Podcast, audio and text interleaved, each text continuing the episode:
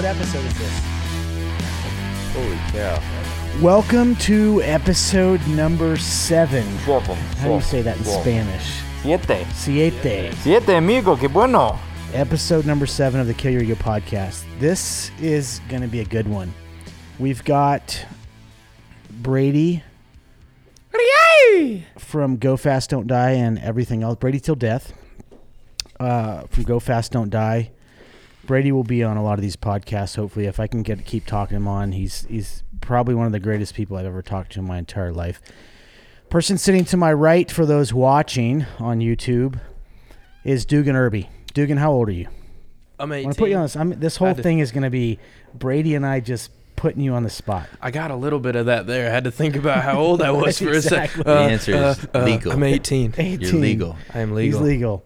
So, several reasons, and we'll figure you'll figure out real fast why Dugan is on the show. But the main reason I wanted to, before this thing fires up, if you have a kid that's in high school and you listen to this podcast, you know, I may use some colorful language. These two guys might not, so I'm just going to give you a warning. But if you have a kid that's in high school, they probably ought to listen to this episode. So I'm just going to jump right into it. Dugan, when I moved here to Wyoming, when we moved here, we opened up the coffee shop and we were looking for a local band to play. And Dugan's bandmate, Rod Jost, who's not on the show, but Rod and Dugan came into the shop and we asked him to come play at the coffee shop. And you know, the first time I heard Dugan play music, I was absolutely blown away. And since then, that's actually been before the shop opened. It's been a couple years. Dugan and I have, you know, I consider Dugan a very good friend at this, a really good friend at this point. And I know Brady, I won't speak for you. Brady, I think, feels the same way. Oh, Dugan and I have had some pretty intimate time together. Oh yeah, maybe shouldn't be discussed on this show though. Oh man, this is already going downhill. We're close. Let's just say that. Yes. So Dugan, you know, we'll let his music speak for Dugan speak for himself and his music speak for himself. But one of the most interesting things I've seen, because I'm going to talk about myself real quick and then I won't talk about myself again. I was not a good student, and I got my GED at high school in Kansas, and my senior year, I would rather have been somewhere else. It wasn't that I was a bad student. It was that I was a lazy student, and more importantly, I would have much rather been somewhere else, skiing, hiking, kayaking, doing anything, riding a dirt bike outside, just anything other than sitting in a classroom with people that were worried about what kind of sneakers they were wearing or I was wearing or anything else in this world. And I'm not judging anybody. I'm just saying it wasn't for me. I didn't like cliques. I didn't like this, that, and the other thing. And somehow I got immersed in that as a kid, and I just didn't like school. I would have much rather been spending time with a dog outdoors. Circle to now, 44 years later, you know, or not 44 years later, but at 44 years old, that's what I'm doing now. I spend all my time in the woods with dogs. And I did not get here on an easy path. I created a lot of problems for myself. And I say I created because every problem I've ever had in my entire life, I created that. The more that I analyze my life in the woods, Brady and I talk about this, the people you bring into life, the choices that you make, everything you do in this world, unless it's an illness or an accident or a tragedy that happens that's out of your control, every other problem you have is your own problem. The people you bring into life, your life, the jobs you take, the money you spend, the stuff you buy, your actions, the way you speak to people, they are your problems. And those are choices that you have to make. I'm going down this path because I'm talking about choices. So to start this thing off, Dugan was an exceptional student here in Wyoming, did well enough in school to get a scholarship to go to college. A few months back, left here, excited. Everybody at the coffee shop that knows Dugan, everybody in town that knows Dugan, to include Brady, everybody that's close to Dugan knew that Dugan was very excited to go to college.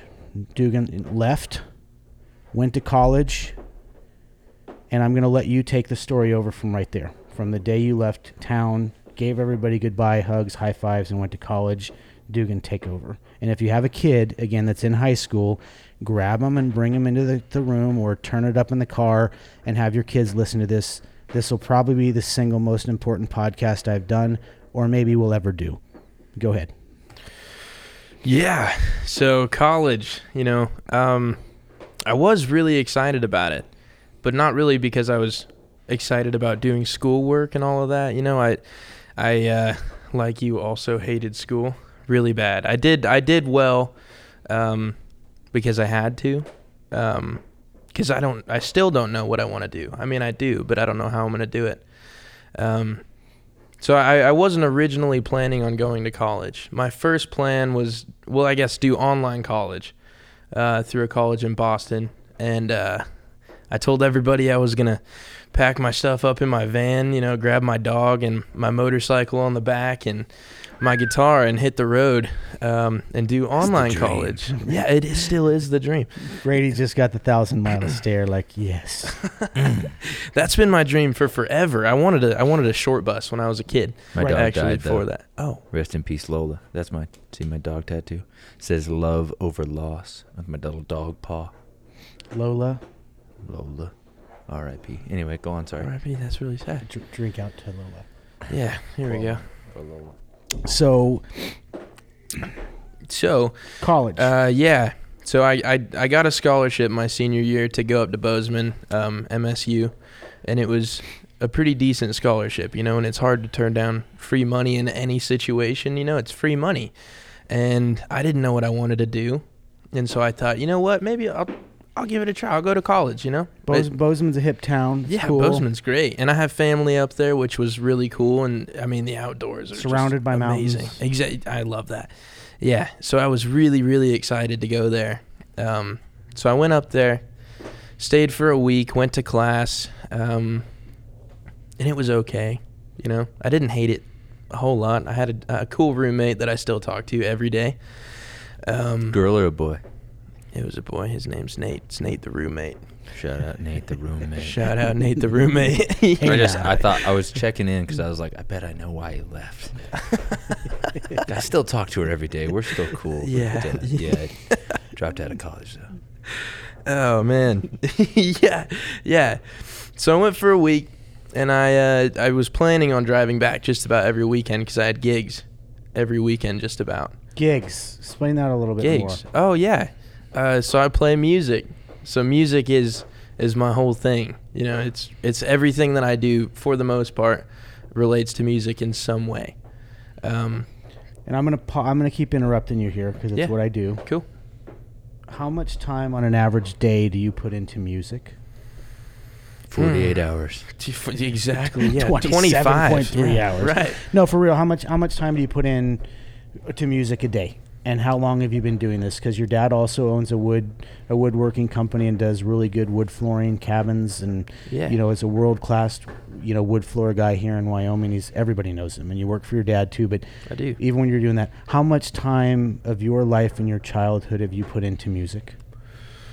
Oh man! So on the average day, between listening and practicing and learning and playing and meetings that relate to gigs and setting up gigs and it's almost a full-time job. You know, I say that I don't have a full-time job and I don't get paid for all of it, you know, but a lot of time goes into it. And I wouldn't have it any other way, you know, everything I do, seriously, just about everything. Well, I'm going to hit the pause button here again. How did you get started in music? And at what age? You're 18 now. How did you get started in music and at what age? So I took my first guitar lesson when I was 10. Okay. Never done anything in music before. No. My parents thought it was a good idea. Yeah. Yeah. That's their fault. Yeah. Yeah. As we get to Dano's the one that's responsible for this.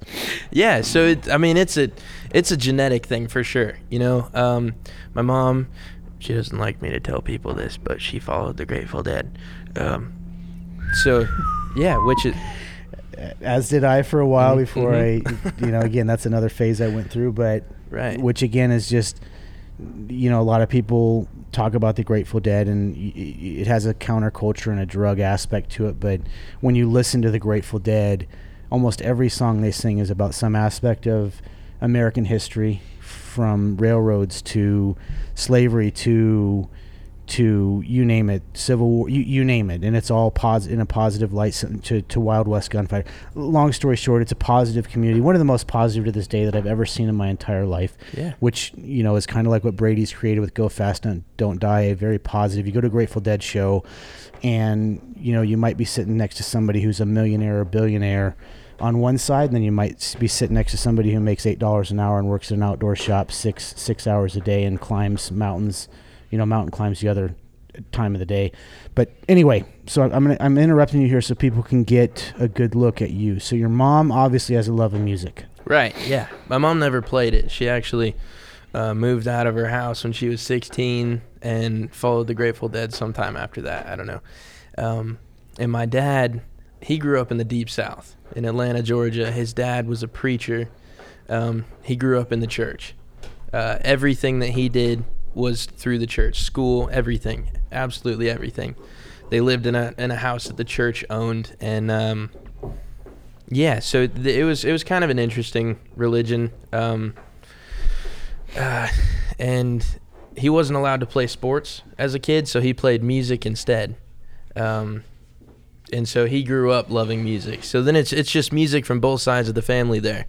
So it was genetic. Sorry, for sure. I'm being rude here. No, it's fine. Puppy was chewing on a bone. Little Jane Whipwheeler is here. She was chewing on a bone. So, Dad grew up in a super religious family in the South, and your mom followed the Grateful Dead. Yeah. So those music paths merged. There's obviously a lot of music in Southern churches, and so you got this this kind of perfect dynamic and perfect confluence of culture, art, music. Right. Yeah, absolutely.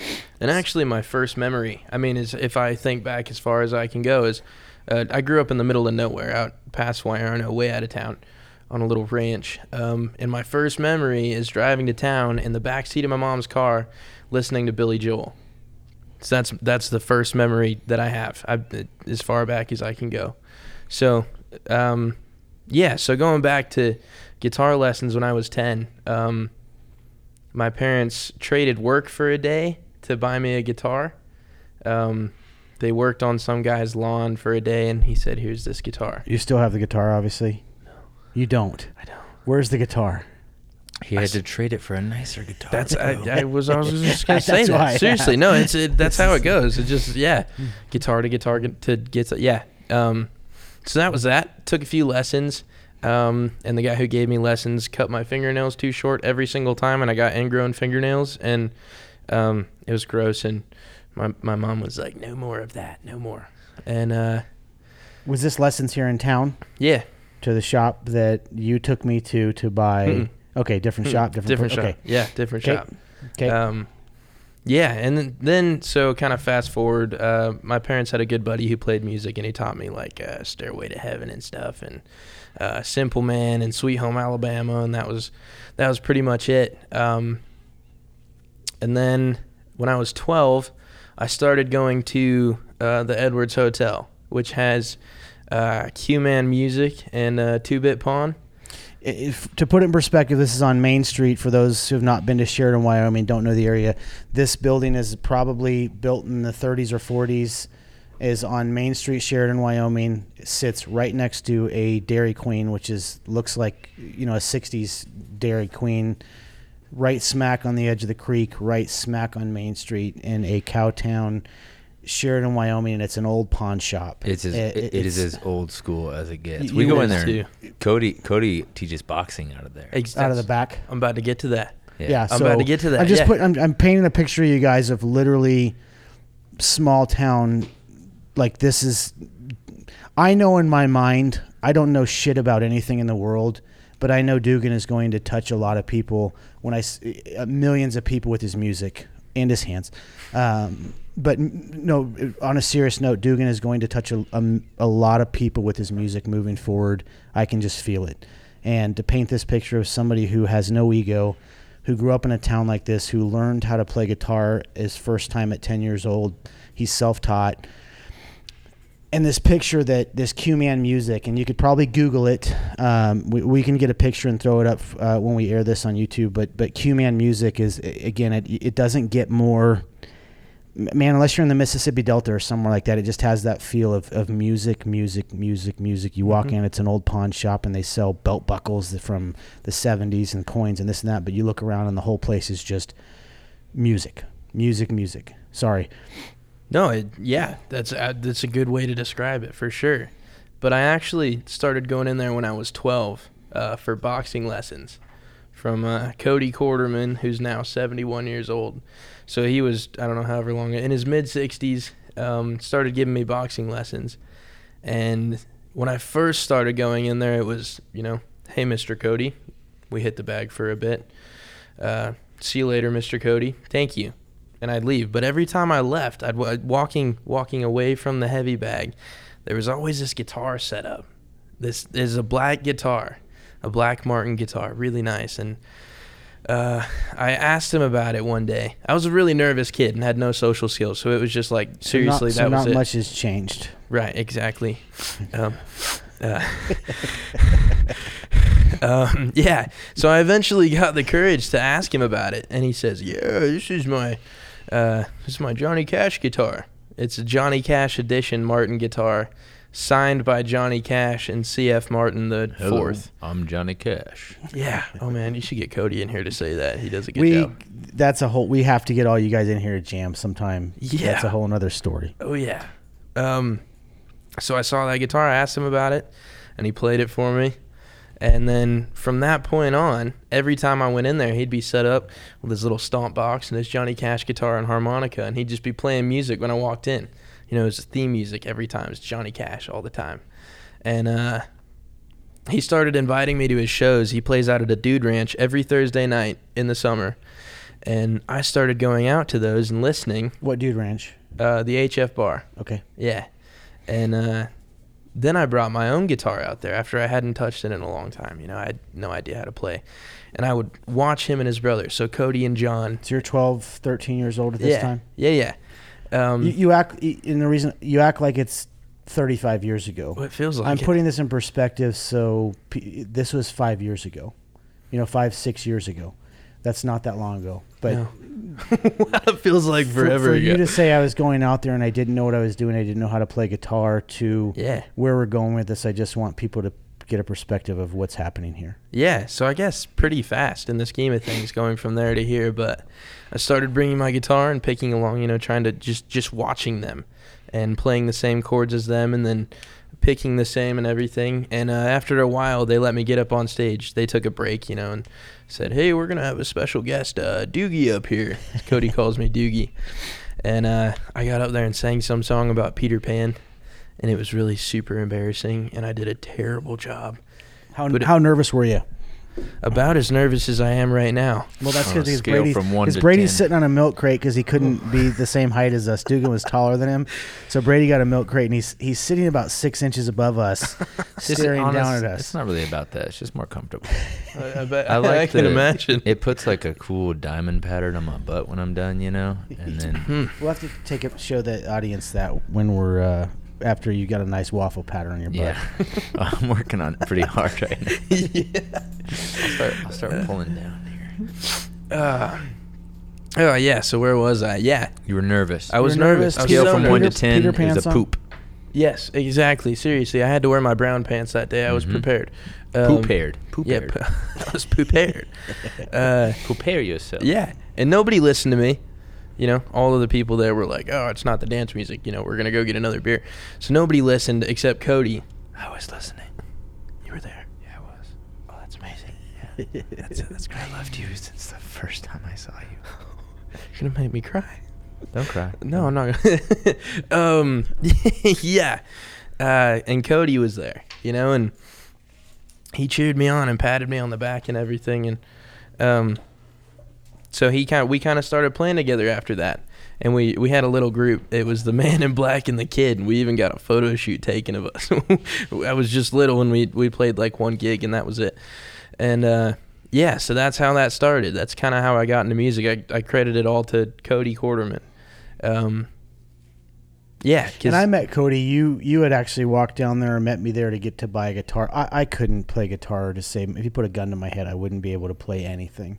You know, I know three chords that you taught me. We haven't picked up on the lessons because, you know, I've been preoccupied with other stuff. Wait, you got a lesson? I got one lesson. One. Guess how many I got? I exchanged a bag of coffee for a bag of coffee for a lesson. I offered my whole life. I offered on a contract. And you haven't gotten any lessons yet? He did, but he's been out of town. No, I didn't get a lesson. Brady sends me multiple messages every day. Guitar lessons when I get back into town? Okay, question mark. He's never in town. Yeah. He's never in town. Come on. Yeah. So you took me. You met me there. Yeah. Helped me pick out a guitar. Right. And not a fancy guitar. Again, I'm horrible. You know, someday I will take the time to do this, but I haven't. Again, if you hold a gun to my head, I could not play anything. Horrible is relative. You're new. I'm new and horrible. Yeah. Also, how nervous would you be if someone is holding a gun to your head? Like, I don't know if I can play guitar. Could play right. We'll try it later. What you need to do is go up to the crossroads, sell your freaking soul. And that's it. Wow, that sounds so cool on these microphones. I can't get over how cool these microphones are. Yeah, and you took me to get a guitar. And while you were there, Cody was there, and a couple other guys were there. Yeah. And you guys were messing around with the guitar that I bought, and that led to about not much more than 20, 30 minutes, but you guys just, man, it transformed my brain to a whole nother world. And I was having a pretty bad week that week, but you guys just started jamming, just started playing and singing, and It was one of the coolest music experiences that I've ever seen. And I'm not a big music guy, but like it literally, I got goosebumps right now talking about it because you guys just started jamming in that pawn shop on Main Street in this little town, Sheridan, Wyoming. And I was in a whole nother world. So Cody got you hooked up, taught you how to play, and then you took it from there. Just, this is where I go back to asking you time. You know, because that was not that long ago. So over the last 5-6 years, you've transformed yourself into what you've become one of my favorite musicians, and that's that. Again, you've done it in 5 years. My brain and my body doesn't work that way. So this is super interesting to me. Right. Now I'm going to go back to college. Okay. So yeah, you're going back to college? No, nobody. I went back to college when I was 35 after I got out of the Army and actually did pretty well because I cared about the world and wanted to learn stuff at that point. But so now you're back in college. You're sitting in Bozeman, one of the prettiest towns in the United States of America, one of the coolest college towns in the United States of America, and you're at college on a scholarship. What's going through your head? I didn't hate it. You know, it wasn't that bad. You had even already had gigs, like you were going to play gigs up there. You were going to go ahead, Brady, jump in. This is what happened. I was like, "Hey, man, I'm ready to be in the band," and he's like, I was like, "I'm back in town," right? He says, "I was never in town." I said, "I'm back in town." He said, "I just moved to Bozeman to go to college," and I was like, "My dream is over." This part of his story is true. Out of the band before it's even started. This is a true story. This is actually a true story. And then a week later, he's like, I hear that he dropped out of college and moved back. And I'm like, this was for me. Well, and he came in the coffee shop. So that is the defining moment. Go ahead. Right there. Yeah. So I came back that Thursday night because I had online classes on Friday. You didn't come back for me, I'm going to cry. Yeah, I can see it in his eyes. So a small part of it was I came back for Brady, but the other parts were because I had gigs. I'll take that. Okay. All right. Yeah. I had gigs, so I came back that Thursday night, surprised my mom, and after like not seeing her for I don't know 6 days, she freaked out and cried. That's a long time. You haven't been gone for that. Like, I mean, you normally don't just leave for 6 days. Like you guys are a tight family, like, right? His guitar case says "I heart my mom." It does. It literally does say on two different stickers that say "I heart my mom" on your guitar case. You know my fight name when I did MMA was Brady Loves His Mom McLean. No way. I love it. I love my mom too, bro. That's awesome. Freaking moms, dude. Freaking moms. My mom is great. My mom is really great. His mom is great. She is great. And your parents are awesome. Yeah. Oh, man. My dad is totally awesome. I was just helping him before this. Yeah. So you come back in town Thursday night, hang out with your family, see people in town. You're geared up for gigs. Mm-hmm. At what point did you go, man, I love music more than I love the idea of going to college and getting a degree? Friday at about 5 o'clock here upstairs in Bison Union. I came in here, and I tell everybody I have meetings here all the time, and I tell everybody. It's your office, let's man. Let's just go to my office. We'll just meet at my office. I tell everybody that.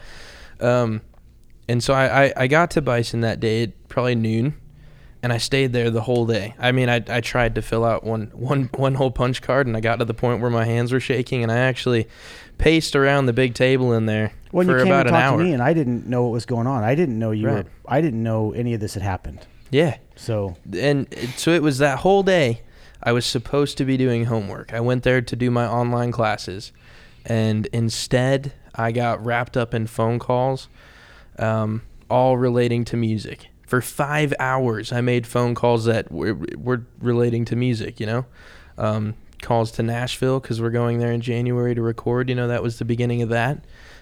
Set up a few gigs, talked to a lot of people that are super inspirational to me. It's just 5 hours of music upstairs in Bison Union. And at the end of that, when I got kicked out at 5 o'clock, I left at 5 o'clock. I'll give you a key. Really? Yeah. Oh, that'd be awesome. When I left there at 5 o'clock, I thought, you know what? What am I doing? I'm seriously 5 hours of talking about music, and it kind of, my brain just exploded. Oh no. You know, seriously, it was just doors were open. Like figuratively. Yes. Oh. Figuratively. Yeah. It's still intact. Good. Yeah. And I realized that I knew what I wanted to do. What was I going to do with a business degree? Well, that's 4 years of my life spent in another town, wasted, you know, just down the drain. This is what you were thinking in your head. Exactly. And not necessarily wasted, because I'm sure I could be successful with a business degree, but I wouldn't be happy doing it. Right. You know? That's a hard thing right there, that moment. Brady's been there. I've been there. You have an opportunity and you have to make a decision that one path is laid out in front of you. And I will say at this point, it's the easier path. Yeah. And it's a guaranteed, it's not 100% guaranteed. Anything could happen tomorrow. But it's a guaranteed path. It's a simpler path. I'm going to punch the numbers. I'm going to hit my timelines. I'm going to do what I should be doing by the standard. And I'm going to move into the world. Brady, I mean, you've been there. I know at some point you've probably been there. And then you go, wait a minute, I have another path over here that's going to be a lot harder. That's going to be more uncertain. It's going to be scary. There's not money involved. There's no scholarship involved. There's no nothing involved. There is you taking the chance to buy a vehicle, take your guitars and your show on the road and go record an album that might be horrible. Right. I know it's not going to be. But it could be. It could be. Right. Absolutely. Brady, I mean, you've been there. This is a big deal. And I think a lot of people will find this out later on in life, but to figure it out at 18 years old, because here's the deal. College. I went back to college at 35 years old in the pre-med program at a good college. And I did pretty good, 3.6 GPA. I liked school. I went every day, but I liked learning. I didn't care about school, college, parties, girls, nothing. I went back as a 35-year-old married guy that literally went to class, and then I went to work at the Fort Worth Zoo after that. And, Brady, have you been in that position before? Like, you have to make a decision where there's an easy path and there's a harder path, but the reward on the harder path is happiness. Oh, yeah. I mean, I dropped out of college, too, And I think it just comes down to who are you doing it for? When you ask yourself, that is a direct question to you, Dugan, for college, who are you doing that for? The real answer to that question would be not me. Yeah, exactly. Right. So, anybody who fulfills that question, but that the trouble there and the scary part and the really hard part for us is the real answer to that question is usually my grandma, my mom, my dad, girlfriend, boyfriend, spouse. Some of the closest people to us, we don't want to disappoint them. Exactly. So we'll give them our time, right? Right. And then what that builds is resentment toward them. So it actually, you think you're serving that relationship with that person, you're not. And I had the same thing. My grandpa wanted me to go to the University of Wyoming and become an engineer. You were going to drive a train? Yeah, I was going to be a train driver. That's what I said. I was like, I don't know. Oh, an engineer, like numbers, graphs, drawings. I don't know, man. Okay. I never did it. I don't know. I just know the word. That's what he said he wanted me to do. I mean, my grandpa and I, we just went on the Magical Mystery Tour. I don't want to take this over, but we were talking about our proudest moments. So Magical Mystery Tour we do after Devil Stone. It's just the dudes of Go Fast, Don't Die, like the little crew, and we go on a, sometimes it's whoever, but it's our really tight group. And there were four of us this time. We were in a hot spring in Idaho, and we were hanging out, and, you know, one of us cried. I'm not going to name Brett's name because he'd be embarrassed. But, you know, like, we talk about this stuff. We were talking about our proudest moments, and one of my proudest moments, it was just like the first one that came to your mind. But yeah, one of my proudest moments was my grandpa, after he had a stroke. He never, like, said he's proud of me. You know what I mean? He didn't talk that way. It wasn't his style. And he and I butted heads for so long because I was like, punk rock and music. I mean, I played music. I grew up in that same pawn shop, playing music in that same pawn shop, you know, 10 years earlier. We need to go do a podcast, or at least do a, sorry, we need to go there at some point and have you guys all jam and be in that place so people in the world can see it. If those guys want it. Maybe they don't want anybody to see it, but I have a feeling they probably do. Would. They do. Yeah. Sorry. Anyway. So you grew up in that pawn shop. You just go back and like, what like fast forward through my story is my grandpa ended up telling me like, man, I'm really proud of you. I love you. You know, and literally you could have killed me then at that moment. That was it. And oh, dude, so much. This is a secret. I've never told anybody this, but the first graphic designer that we hired, like really hired at Flood, which is now only, but at the agency was a graduate from UW. And I didn't want to hire him. But the fact that he had graduated from the college that my grandpa wanted me to go to, I was like, okay, this is a huge win for me. I'm gonna hire a guy who took the, you know, kind of took the path. Right. And it was like, it was all ego, you know, it was all like me battling my grandpa. Yeah. But it's interesting, the core, the deep down of why we do what we do, you know, and how much that impacts. So for you to look at your life and go, this isn't for me, and choose against it early, dude, it's freaking... It's a big deal, and to figure it out at 18, and I know you're not the only 18-year-old or senior in high school that graduates and does that, but so Brady just tore off a piece of paper handed it to Dugan. Can he read that? Do you want me to read it? Yeah, do you care if he reads it? Yeah, go ahead. Okay, just handed a piece of paper. Brady's carries a journal with him everywhere he goes. He doodles, he draws, he puts artwork in there. It's a bit of a Bible for him. He walks around with this all the time and writes. That's not a religious connotation, but you know, it's Brady's Bible that he carries around with him. Very flawed Bible. It says, I wish that I knew what I know now when I was younger. And then a heart. If you sing it, because it is a song, right? Wish that I knew what I knew now when I was younger. What am I even here for? You guys are killing it. It was funny. I didn't write that for you. I totally just wrote. I wrote that a long time ago. I wrote that a long time ago. It's in there. But it literally is on the page like that I opened this up to. Well, and it's funny that you just pulled something out of your personal diary, journal, whatever you would call that, and handed to him. So Dugan quits college. I finally find out that he quits college because he's been coming to the shop talking to me, and I just talk about his life. We don't talk about politics or anything. Mm-hmm. We just talk about life, and I often say it to Dugan because I look back at how stupid I was at 18 years. I mean, I was dumb. I had an ego. I was insecure, which I think we've talked about. It go hand in hand. I was a horrible person. I wasn't nice. I was just not happy. 18, 20, 25, 30, whatever. But to figure that out at 18, so I tell Dugan all the time how proud of him I am. I watch him play, and man, again, I'm getting goosebumps again. But to figure that out at 18, ooh, man, if more people can figure out the path at 18, and I'm not saying kids have to take time off, do whatever you want, but you know, the fact that you figured that out and then you came back in, and Dugan pulls me out of the coffee shop one day. I'm roasting and stuff. He's like, "Hey, do you have a minute?" And pulls me outside and hands me a book. And I didn't bring it in here. What book is it? Rules for a Night. Rules for a Night. Yeah. Like a K Night. Like K and I G H T Night. And it's written by Ewan McGregor. Not Ethan like Hawke. I'm sorry, Ethan Hawke. Not a one night. Sorry, not one night stand kind of. No, I always mess those two guys up. But I've read it. It's a fast read, but I've read it 50 times now. It sits on the dashboard of my truck, and there's times where I'm driving through the mountains here, and I'll just stop. And it literally talks. It's basically taken from a bunch of nights in Europe, obviously in the UK.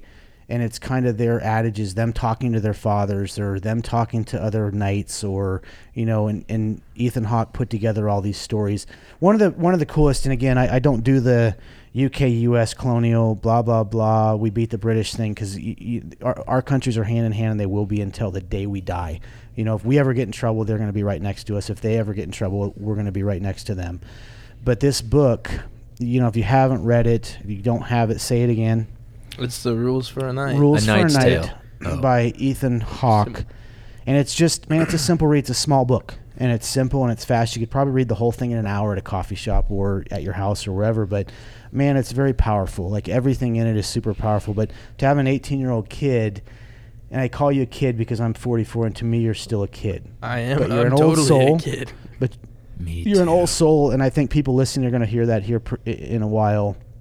Just how old of a soul you are, but to have somebody like that that's so wise upon their years, ahead of themselves, and hands me a book outside a coffee shop at a time in my life that he doesn't know my person. He knows enough of my personal story and what's going on in my life right now, but man, I just think I wish more kids would listen to this podcast and watch you and take that example and go, hey, you don't have to fit the norm. You don't have to fit into the square peg or the round hole because that's what fits, and don't do things in this world to please other people unless that really is what you want to do, is be a people pleaser, which is good to a point, but don't do it if it's going to cost you a path that you take that would change your life and make you happy for the rest of your life or happier. I can't stress that enough. And this isn't just for kids that are 18. Brady and I have, you know, we're going through the same transition in life, not entirely the same, but we talked about it on the first podcast. I'm at a point in my life where I will not be a people pleaser anymore. I will please the people in my life that I love, but I'm not going to go out of my way to try and please people that don't. You said it to me. Brady texted me the other day. I was having a bad day, and he said, Bert, put 0% effort or 0% energy into things you can't control. And, you know, that's it for me. And this is something, having Dugan on the show. Dugan can control his future, and at 18 years old, he can control his future, and he just did it by making the first choice. And I'm not one of those guys that tells everybody college is stupid. Don't go to college. You don't need a degree or a diploma from anywhere to make you a valid. That's not true. You know, doctors, lawyers, professionals. Some people love school. They love college. They want to take a 9-to-5 job and make $100,000 a year as an engineer, a designer, an architect, whatever it is. So the path of college is for some people. But if it's not for you, sit back and go, man, what do I really want to do in life? Do I want to open a coffee truck? We had a 16-year-old girl that worked for us who's already got her high school degree and a college degree. And I asked her upstairs a few months ago before she moved on and got a better job at a bank, local bank, making a lot more money. And I was super happy for her. And I said, what do you want to do? And she's like, well, I want to work at the bank, save up enough money, and I want to open up my own coffee cart and go to events around Wyoming. And I'm like, literally my heart, like it was like somebody punched me right in a good punch in the arm, like this is what kids should be doing. They shouldn't just be doing what their grandparents and their parents did and what everybody else has done in this country. That message is not just for 18-year-olds. No, either. It's for everybody. Your life is your choice. And a lot of us, I think, we get so far into, I mean, that message is for 18-year-olds. That message is for 31-year-olds. That message is for 44-year-olds, 55-year-olds, 60. Your life right now, if you're not doing what you should be doing, you should be making changes to that. There's no like, oh, too late. You know, hey, Dugan, I'm glad you're getting your life together because I screwed mine up. That's a horrible way of thinking. Like, I'm already on the train. You know what I mean? Yeah. All of us, like, your life is your choice.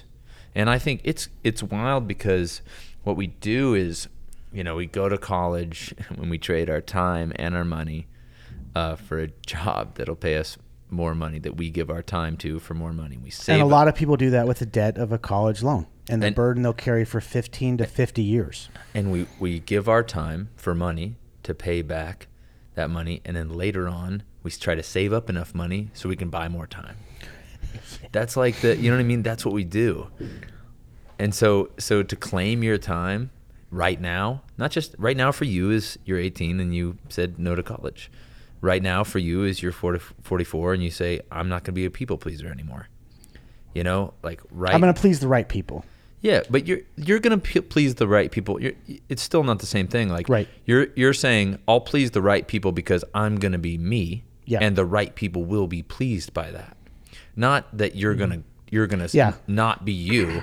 You know what I mean? No, I absolutely know. And you always say everything. If you just followed me around all day, you voice everything. I just am not good at getting it out, but you said it perfectly. Like that's exactly it. I'm going to be me, right? And the people that I please are going to find me, yeah. and they're going to be the right people. And that's already happening. You're seeing it. You see it. I see it every day. Somebody comes up to me and goes, "Psst, hey, I don't really know you that well, but I just want to tell you the last 6 months, I've seen a big change in you." One of my employees that's been with us for 2 years said that to me.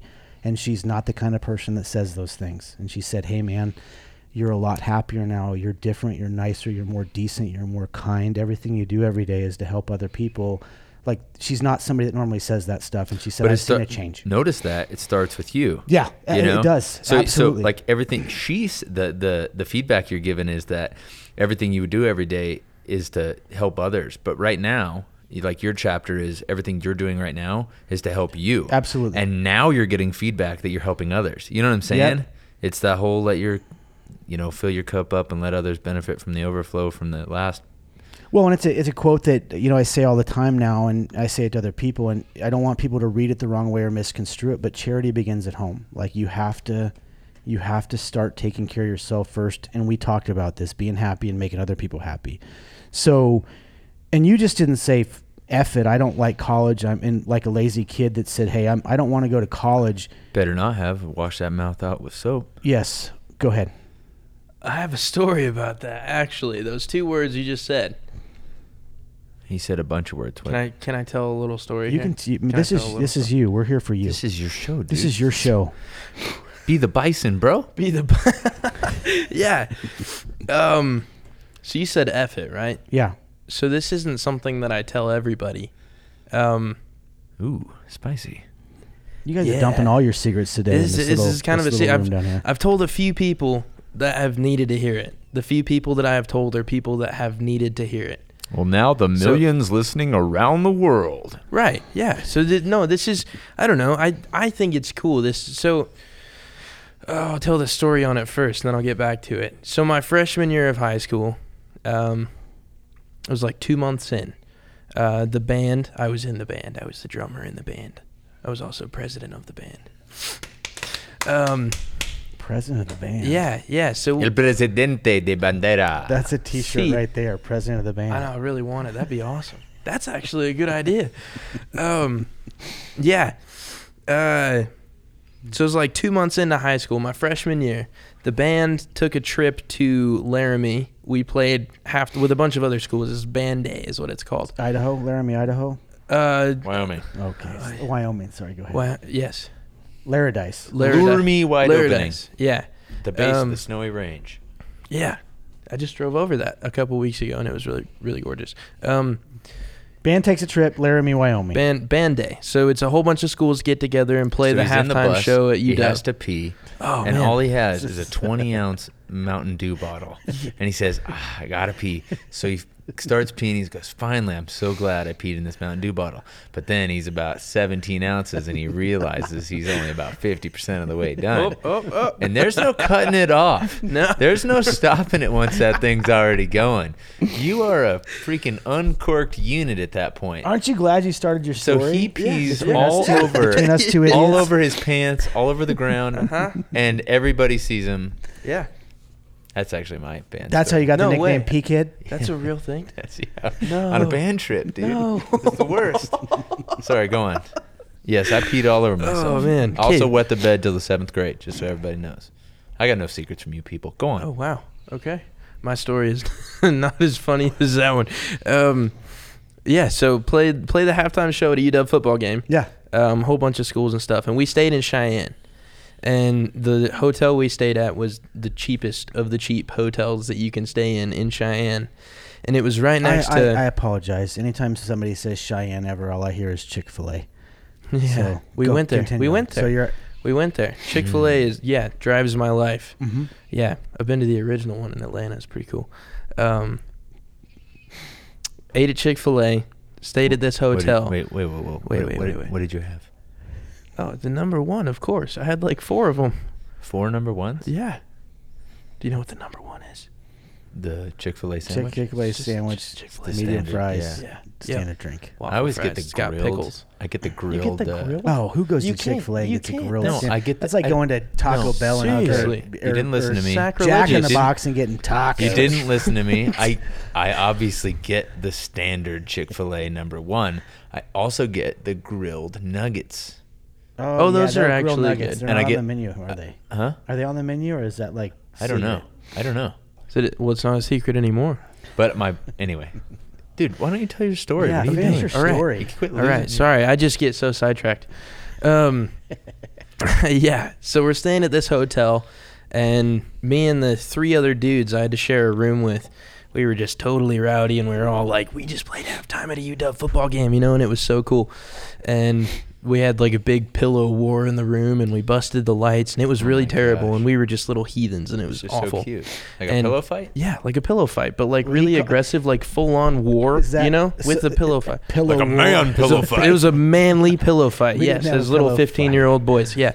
And a buddy of mine, we look out the window, and the train tracks are running right next to our hotel. Right. And, oh, man, so we went, that looks like fun.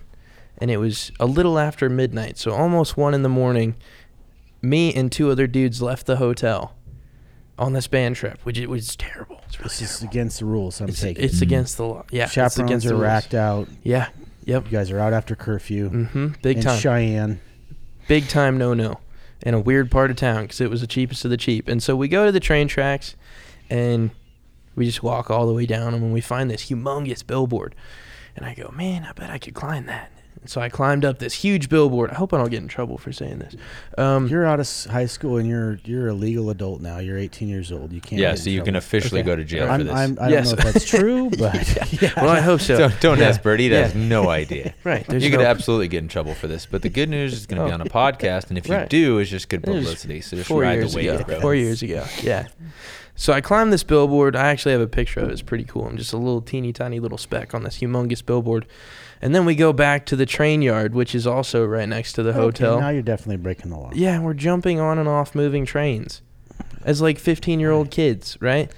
And it was, seriously. Guest today on the podcast is Dugan Irby, the president of the prison band. The president of the prison band. Yeah, so it was, I don't know what we were thinking. It was just going to come up if you ever tried to be. This is about as Wyoming as it gets. Like, it's a Wyoming story. This could have happened in 1871, or it could have happened in 1942. It could have happened 5 years ago. Yeah, and so it was really cool. We had a great time just being, heathens. And so jumping off the train at one point, I rolled my ankle and sprained it. And so I was limping around the next day trying not to show my band director that I had a screwed up ankle and stuff. And so we get back to school the next week, and these two other dudes are totally bragging about it everywhere. They're like, guess what we just did? Made you nervous, didn't it? And it did, because it's, it's like, shut up. You don't tell. It's fine. We did that for us, not for anybody else. It doesn't make you look cool. On the band trip stays on the band trip. Well, this one time at band camp. Yeah. Serious.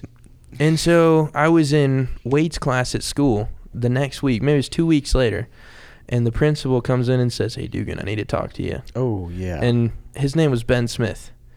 Huge dude. Like 6'5" or something, really big guy. They called him Ben Smith Machine. Yeah, Big Ben. Big Ben Smith Machine. Big Ben Smith Machine. Well, I think in Wyoming you have to be over 6'4" to be a principal here, right? Yeah, it is a rule, yes. Yeah. Or a sheriff. Yeah. Yeah. I'm taller than the sheriff in town. I'm best friends with this kid. So Principal Ben Smith comes in, grabs you. Yeah, calls me in, and he says, all right, I've already talked to your two other buddies, so don't even try to lie to me. Ooh. Don't even. He's like, I know the full story. Classic cop move. Yeah. Right. And they already told me everything. So tell me everything. Why do you need to know everything, buddy, if they already told you everything? Right, exactly. I was a little kid, and my mom chewed me out later for telling him everything. But I told him everything because he's like, okay, so what was the first thing he did? And I was like, well, what did they say? And he's like, they said you snuck out of the hotel. And I just went, yep. And it just went on like that. Like, yep. And he goes, all right, 2 days suspension. Ooh, out of school. Yikes. But that's not a yikes. I was so excited about it because it's like paid leave from work. Yeah, but you don't strike me as a suspended kid. Like you're. Well, I was. I it was unheard of in Bighorn. I was terrible as the first one. He was a bad boy. Yeah, bad to the bone. Got suspended. And when my mom came to pick me up from school that day, she came in and she actually yelled at the principal for a long time and was really mad at him that he was suspending me. But she got me this shirt. Here's where I'm getting to the real story. Yeah. She got me this shirt from Walmart. Story. I know. Did it say El Presidente? No. You know what it said? I don't. It's a cheap shirt from Walmart. My most favorite shirt. Well, we're talking to two guys that sell T-shirts. Yeah, and by the way, you're wearing one of them, pal. Come on. Jeez, Louise. I'm not going to talk about my sponsorship right now. Sorry, that's unprofessional. You better not because it's revoked. Yeah. Tell us about your cheap favorite shirt. So this is a Walmart shirt that my mom bought me. For $7. Yeah. Maybe $6. Super cheap. It was dark blue, navy blue, and on it in big white letters, big bold white letters, it said whatever. That's it. Yeah, that was it. Whatever. My mom got me that and said, you know what? I think you need this right now. It just says whatever. And then she told me some other things, you know, called me a dumbass for getting caught and stuff. And then my dad says, I love that your mom is mad at you that you ratted out people or that you told the story and that you got caught. Yeah, she wasn't mad that I did it. She was just mad that I got caught, you know? Yeah. And got me the shirt that said whatever, and my dad said, you know what? I'm not even mad. I used to do the same things when I was a kid. He said, boys will be boys. But that shirt. We were smoking doobies, though, man. Was you smoking doobies? Right. No, not Dano. No? Church. Dan was at church. Yeah. But no he was way. Sneaking out? Hey, sinner's a sinner, man. Yeah. Sounds like he fell short of the grace of God. Not the grace of God, the glory. I hope he doesn't listen to this. He's gonna listen. Hey, Dano. Yeah. We just listened. Dugan's dad comes into the coffee shop every day. You got grace, buddy. You're a freaking coach. So let's do this. It is amazing. Let's do this. So, go ahead. I'm almost finished. I'm tying it back in. It's just it's the longest tie around thing ever. So the shirt said whatever. Yep. So from that point on, I decided to live by that. Whatever. Live by whatever. You know, and the whole train thing started because I was really into this girl, and she was really interesting and just did epic stuff all the time. I have a sticker on my guitar case that says, do epic shit. Sorry. You're good. S word. And so mine says, do epic shits. So every morning I wake up and I'm like, drink some coffee, and I get rid of an S on it. Yeah. Anyway, take the Browns to the Super Bowl. Sorry, Mom, for swearing. I didn't mean to do that. Oh, it's fine.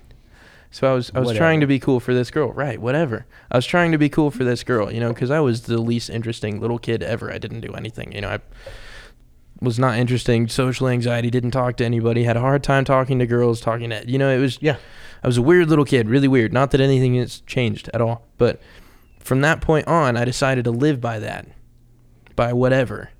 And so my whole life since then has been that. I have like a movie screen in my head, and on that movie screen is my life. But like with potential all the way turned up, you know? Right. So my best life is playing in my head all the time. And so I always almost an aspect of kind of daydreaming. Right. Exactly. Well, yeah. Yeah, and it's like I have to make a conscious decision to do something that's not as fun or that won't have as good of an outcome as what's going on in my head, or right. I say whatever and just do what's in my head. And in more recent years, it's kind of whatever has evolved into F it. F it. I just say that all the time. F it. Yeah, F it, you know? And not in a bad way, not like F it, you know, but it's like F it. I'm going to go for it, you know? I'm going to do what I want to do because I want to do it.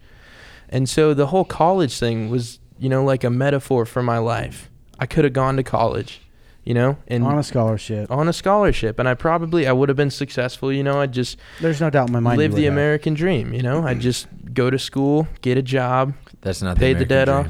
Yeah, okay. I was about to hit the time on the pause button on that as well.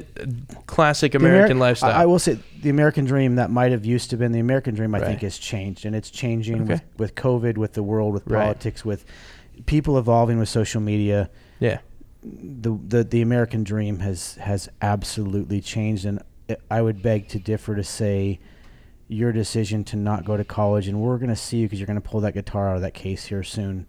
Mm. I would have to say you're living the dream. I watch you play at least one night a week if I can, even if it's for an hour. I stop by and watch you play at the gas station, the Y, the Big Horn Y, which is here in town. These guys play at a gas station when the weather's nice. It's starting to change here, but during the summer months, once a week or so, you guys, once every couple weeks, you play there. Yeah. I would have to say that you're living the American dream. Brady is living the American dream. I'm trying. I'm my own worst enemy. I'm living the American dream, but that's a good segue. You really don't have formal music training. When you and Rod sit together, Rod will have you guys both on here at some point, but Rod is the classic music. He reads music. Everything to him is notes. It's music, it's chords, which it is for you too, but he's a trained musician in the sense that he's trained to be a book musician. How would you word? Am I wording that right? I'm not a musician. He knows the theory. Rod knows music theory. Music theory. And so he's a hell of a bass guitarist, and he's technical. Yeah. You did all of this just by... watching and listening. Watching and listening. And I don't know anything about emulating, theory. Watching and copying. Yeah. And copying in a good way. You watch somebody play a chord, play a riff, play a guitar. You follow it by watching it. Right. Do you? I'm going to put you on the spot. I know you didn't come here with the intention, but do you want to play some music? Heck yeah. Sure. Let's do that. Carrick, are we good? Carrick Ford, by the way, is behind me, and Carrick doesn't get enough credit. He's doing all the engineering, the filming, everything for this podcast, and he does it by himself. He does all the Sheridan, the Sheridan travel and tourism stuff as well. But Carrick is the one that pretty much makes this whole podcast rock and roll. And these are beautiful for all seven of you guys that listen. So you get comfortable, man. And are you going to play something original? Are you going to play? What are you going to play? You mentioned. Do you need my stool? You mentioned three songs that you mentioned Stairway to Heaven. Yeah. You mentioned Simple Man. And what else did you mention? Simple Man and Sweet Home Alabama. Sweet Home Alabama. Can you play just a little bit of that? Yes, like I just can. I just you mentioned them, so I want to hear, because those are that's kind of where you started with jam, with playing a guitar like that. So just, are you comfy? I'm getting there. I was talking to Brady. Oh, okay. Sorry. Oh, sí, señor. Qué bueno. Gracias. Yeah. Ooh, this is so exciting. Turn that mic. Yeah, there you go. I'll turn my mic too. Is that fine? Is that good? Can you hear that? Brady, if you want to put yours down just a bit, get the guitar, and I'll get the guitar. There you go. Perfect. That one's for your mouth. Yeah. This one's for your... Cool. I'll just sit up like I'm all classical and everything. Stairway to Heaven is the first one I learned. Yeah. And this is with no sheet music or anything. This is just you listening and playing. I'm trying to hear the guitar. Yeah. This is the first one. Yeah.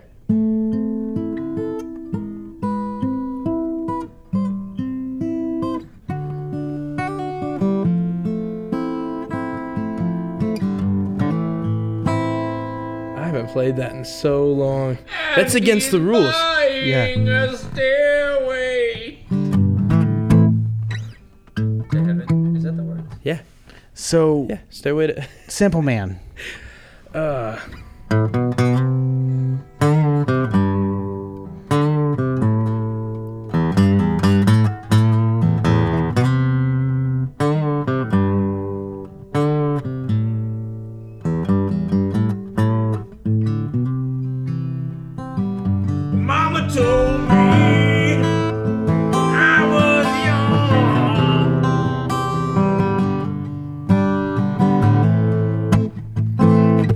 So there was that, yeah, and then.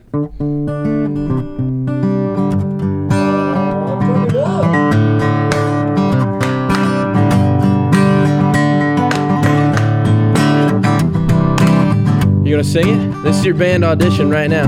Sweet Home Alabama.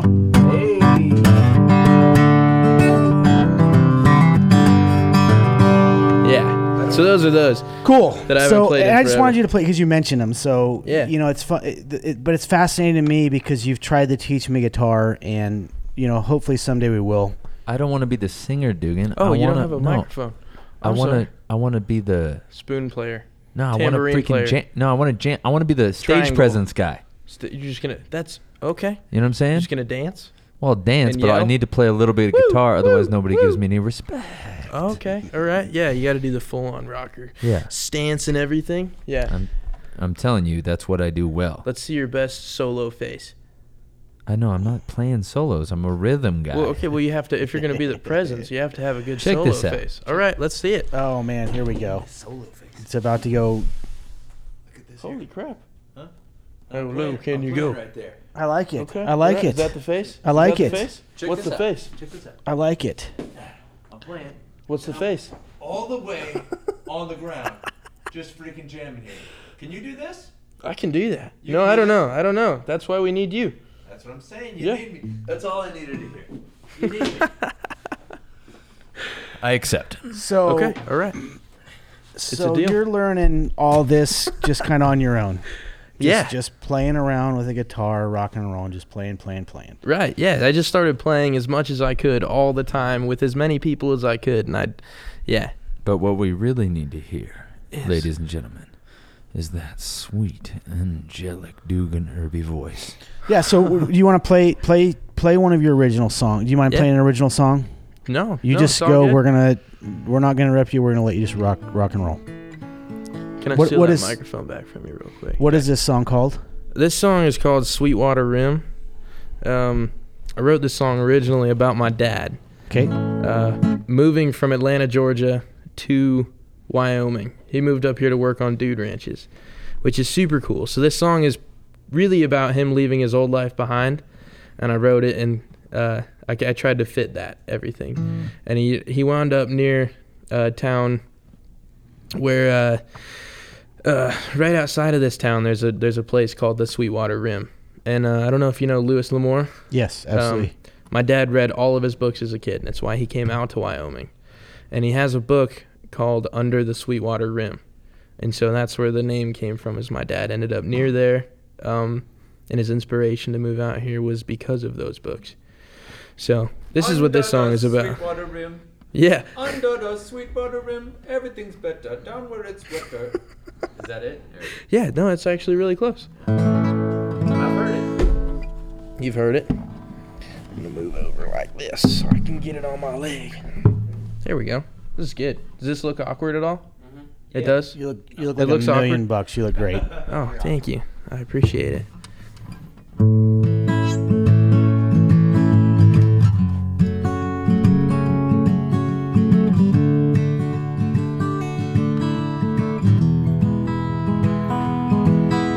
Standing in the shadow of the mountains, emotions on my sleeve. The tears roll down as I beg you not to leave.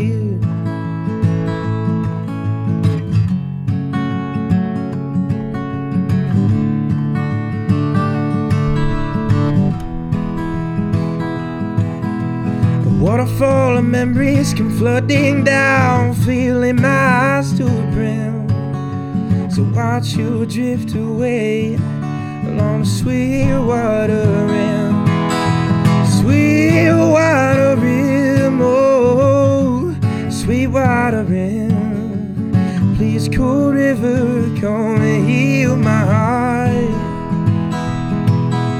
Sweetwater Rim, oh, Sweetwater Rim, help me find a way to give love a brand new start.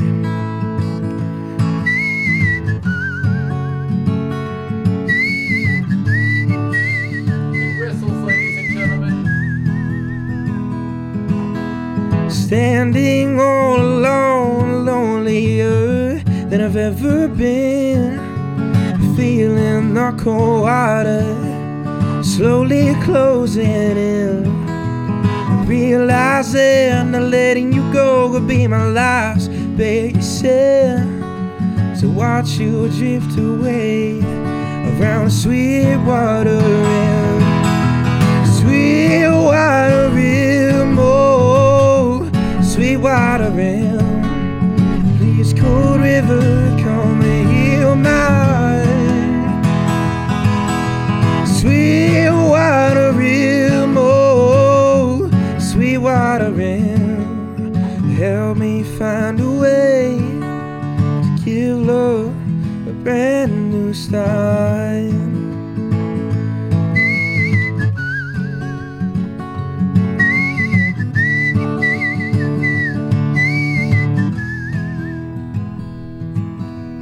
Finally lifting up my eyes, will I see a wide open sky? This is now my life ends, only where it begins. So watch you drift away around the Sweetwater Rim. Sweetwater Rim, oh, Sweetwater Rim. Please, cold river, help me heal my heart. Sweetwater Rim, oh, Sweetwater Rim. Help me find a way to give love a brand new start.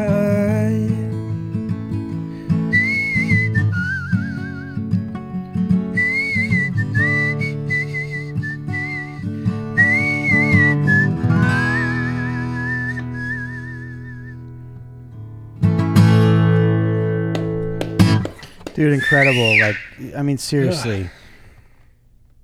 For those of you who listen now, you get what I've been trying to convey. I'm not good with words, but this right here doesn't do anybody any good sitting in a college classroom.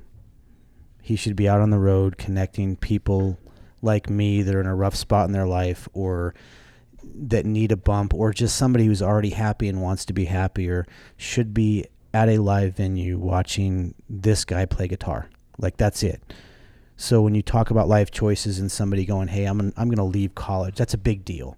That's not something that somebody takes every day and says at 18 years old, I got a scholarship, I just went to school for 12 years, I'm gonna go to school again, but then say, hey, I'm gonna hit the pause button and quit. I don't wanna do this. And I don't even call it quitting. No. You know, people say Dugan quit school. You even say it, I quit college. I don't think you quit college. I just think you realized you've outgrown college already, and you can come back to it. College is always going to be there. You just heard him play guitar, self-taught, right here in the Bighorn Mountains. Graduated. Self-taught with local musicians helping him. Like, this right here is the American dream to me. And Dugan, if you just heard that, Dugan is going to continue to make music like this and even better and touch millions and millions of people. My point is, if you have a skill like this, or you have a passion like this and you love it, and Brady said it, it's not an 18-year-old, it's a 15-year-old, it's a 40-year-old, it's a 70-year-old. You never know what's going to happen tomorrow. Move forward with that, whether you're a knife maker, a woodworker, a florist, a musician, you want to be a nerd. It doesn't matter what it is, but if there's something that you want to do and you're not doing it now and you get in a car every day, or you wake up every morning and go, man, I don't want to go to this job. I don't want to be around these people in my life. There's something that I'd like to do that would make me happy. Do it. Do it. Figure out a way to do it. Mm-hmm. Do it. F it.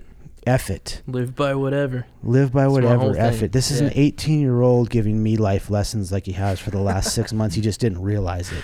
He's one of a dozen people. But the other guy sitting next to him, Brady, every time I talk to them, they give me a life lesson, and they don't realize when they walk away from the conversation or give me a hug, they don't realize that they're changing my life for the positive every second that I spend with them and talk to them.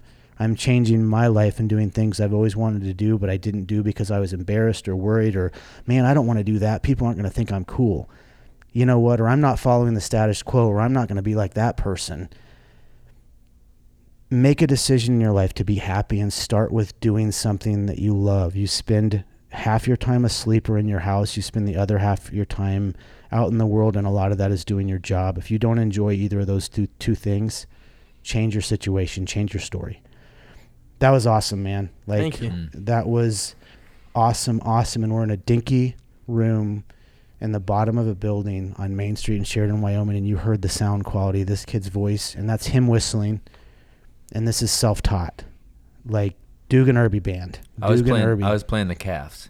Yes, Cavs. Brady was playing the Cavs. Dugan, what you is? Killed it, by the way. I'm gonna have you play another song because you and I've watched you play it. You got sunshine in you, my friend. It's a song that's super. Brady just said it. You've got sunshine in you, man. Like, people need to feel the heat and the rays and people got cloudy the warmth days from that sunshine. I like that. Why people are here and they're on their phones or they're listening to this in their car or whatever, or at home, where can people find Dugan Irby Band? What's your social media? So my Instagram, let me go look at it. It's just do Dugan your personal Irby. And you have two right now, or just the one? Just the one. It's just the one. Yeah. Read it. But by the time you hear this, he's gonna have Dugan Irby Band set up. So should I do that? Go look at Dugan Irby Band. Okay. All right. Yeah. So my account is Dugan Irby on Instagram. I don't know how to do Facebook. But only look up Dugan Irby Band. By the time this airs, Brady and I will make sure that you have Dugan Irby Band on both Instagram and Facebook. Like, by the time anybody hears this, go check out Dugan Irby Band, Google Dugan Irby Band, or search it on Facebook and social media, or search Dugan Irby, Dugan Irby. Yeah. Like, go check it out. Just go check it out and follow. And I keep saying kid, man, but you're more of a man than I am, because I didn't make decisions like this when I was your age. But go check out Dugan and follow him, and I will continue to push him through Bison Union and my personal page, because he's had a profound impact his music has on my life. I'll keep saying it. Man, we all listen to music. I don't know anybody out there that doesn't listen to music when they're working out, at home, cleaning their house. You know, it's touched our lives. And this, to me, I'm going to get political here for a few minutes, because we're about to listen to you play a song that you and I talked about. I said, hey, right before we started, Otis Redding. You know, one of the things that this country, if we look at the history of music, you know, black, Latino, Asian, white, whatever it is, the amount of people from all these walks of life that put part of their culture into the music that we all listen to every day. You know, Eddie Van Halen died yesterday. Eddie Van Halen played the riff on Beat It with Michael Jackson. Like, Michael Jackson started playing with the Jackson 5, who got all their music from Motown and soul, and people like Sam Cooke and Otis Redding, and, you know, and I don't know a white kid in America that didn't listen to Beat It and Thriller when I was growing up. It was the hottest album. It was the hottest tour. I'm dating myself. I'm 44 years old, but man, Michael Jackson toured, and that was the tour. Like, you Beat went It was and saw, like, the theme of my 16-year-old life. You went and saw Michael Jackson. But my point is, man, music is happiness to me, and, you know, even crazy music. Like, I remember Metallica was like satanic music when I was in high school. Now, man, like, the people that listen to Metallica and who have embrace them. They paved the way. Ozzy Osbourne, Metallica, all these people that were considered, you know, satanic. And my point is, man, music is very, you know, you can find a lot of peace in music, and I think everybody does every day of their life. I don't know anybody that probably doesn't listen to some sort of music at some point throughout their daily ritual, because it's in our phones. You literally have a jukebox in your hand every single day that will play, you know, for $5 a month, you can play any song ever made in America that's been produced and sold. $5 a month? Well, $5 or $6. I don't know what's I use, and I'm probably dating myself, but I use three. I use Pandora, which is every time I use it, the girls that work for us in the coffee shop think I'm an old man because I use Pandora, but it's great. You know what I mean? They're like, "You use Pandora?" Yeah, I'm on Napster. I got Napster on the back of my MySpace page. Anyway, you want to play one more? Might which well is jump. which I've watched you play. I've watched you play several times live in the coffee shop or at the Bighorn Y at the gas station playing. And the Bighorn Y, I keep talking about it. It's owned by a local family. It's a local Bonnie who runs it. It's a gas station out in the middle of Wyoming, 10 miles outside of town from Sheridan.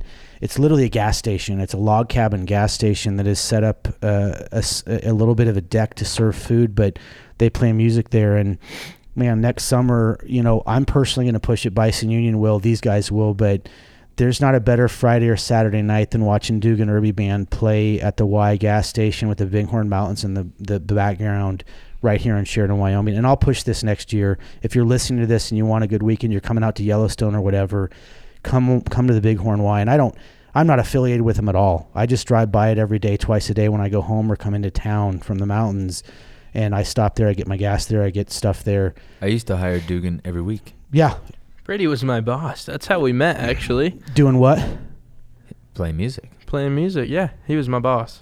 At Luminous Brewhouse. Oh, that's right. Luminous Brewhouse is another place that you guys play. Yeah. You know, it's a local brew house that is about as the whole inside of it looks like an 1800s bar. It's all wood. It's right off. Are you going to play Sitting on the Dock of the Bay? I am. My favorite part, everybody, wait for it, is when he goes, oh. You know? I do that. Yeah. So your next song, ooh. Brady jumped. You know, good segue. Brady threw it out there. Sitting on the Dock of the Bay by Otis Redding. I've seen you play it live. He's seen you a lot play it live. And I want to hear that. One of my favorite songs to hear you play. So yes, sir.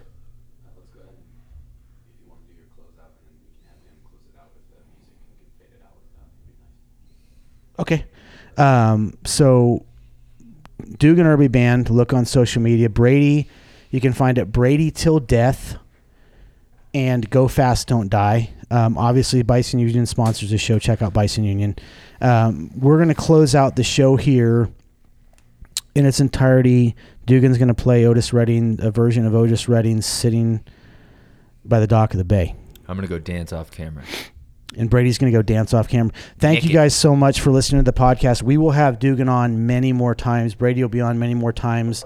As always, it's a good day to be alive. Don't F it up. F it, but don't F it up. The other one is for everybody at home, tell your dogs we said hi. Ah. Let's hear it, man. Otis Redding. Oh, can I steal this back? Yeah.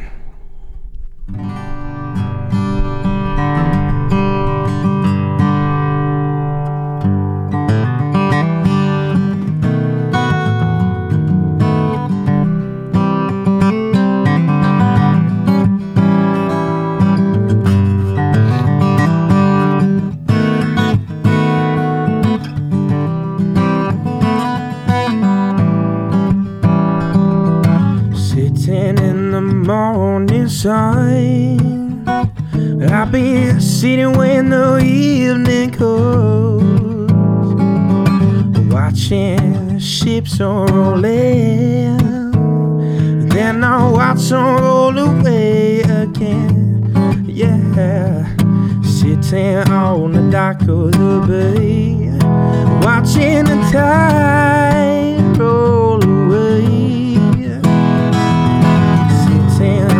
I could be wasting time.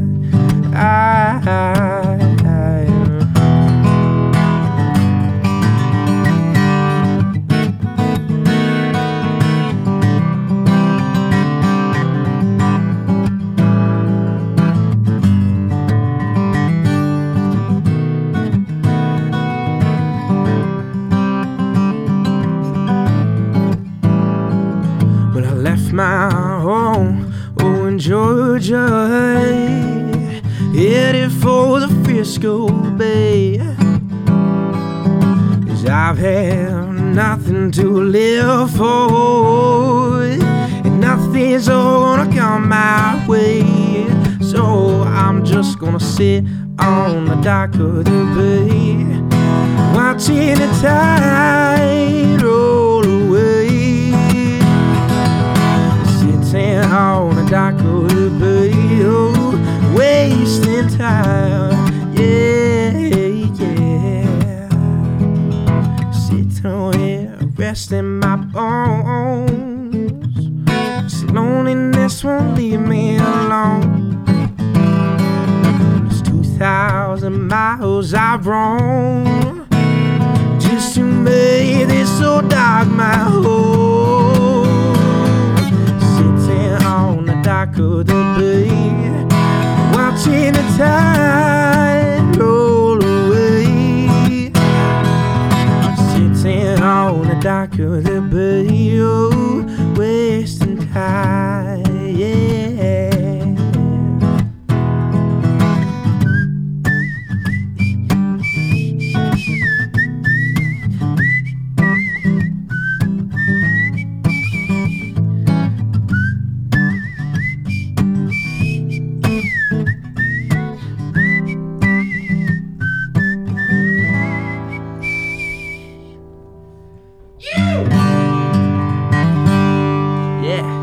Awesome. Thank you so much, guys. Thanks for listening. Dugan, thank you for coming on, man. Thank you for having me. Thanks for keep casting a light out there, positivity, man. The world needs more Dugan Irby. Brady, thanks for coming on, buddy. Love you.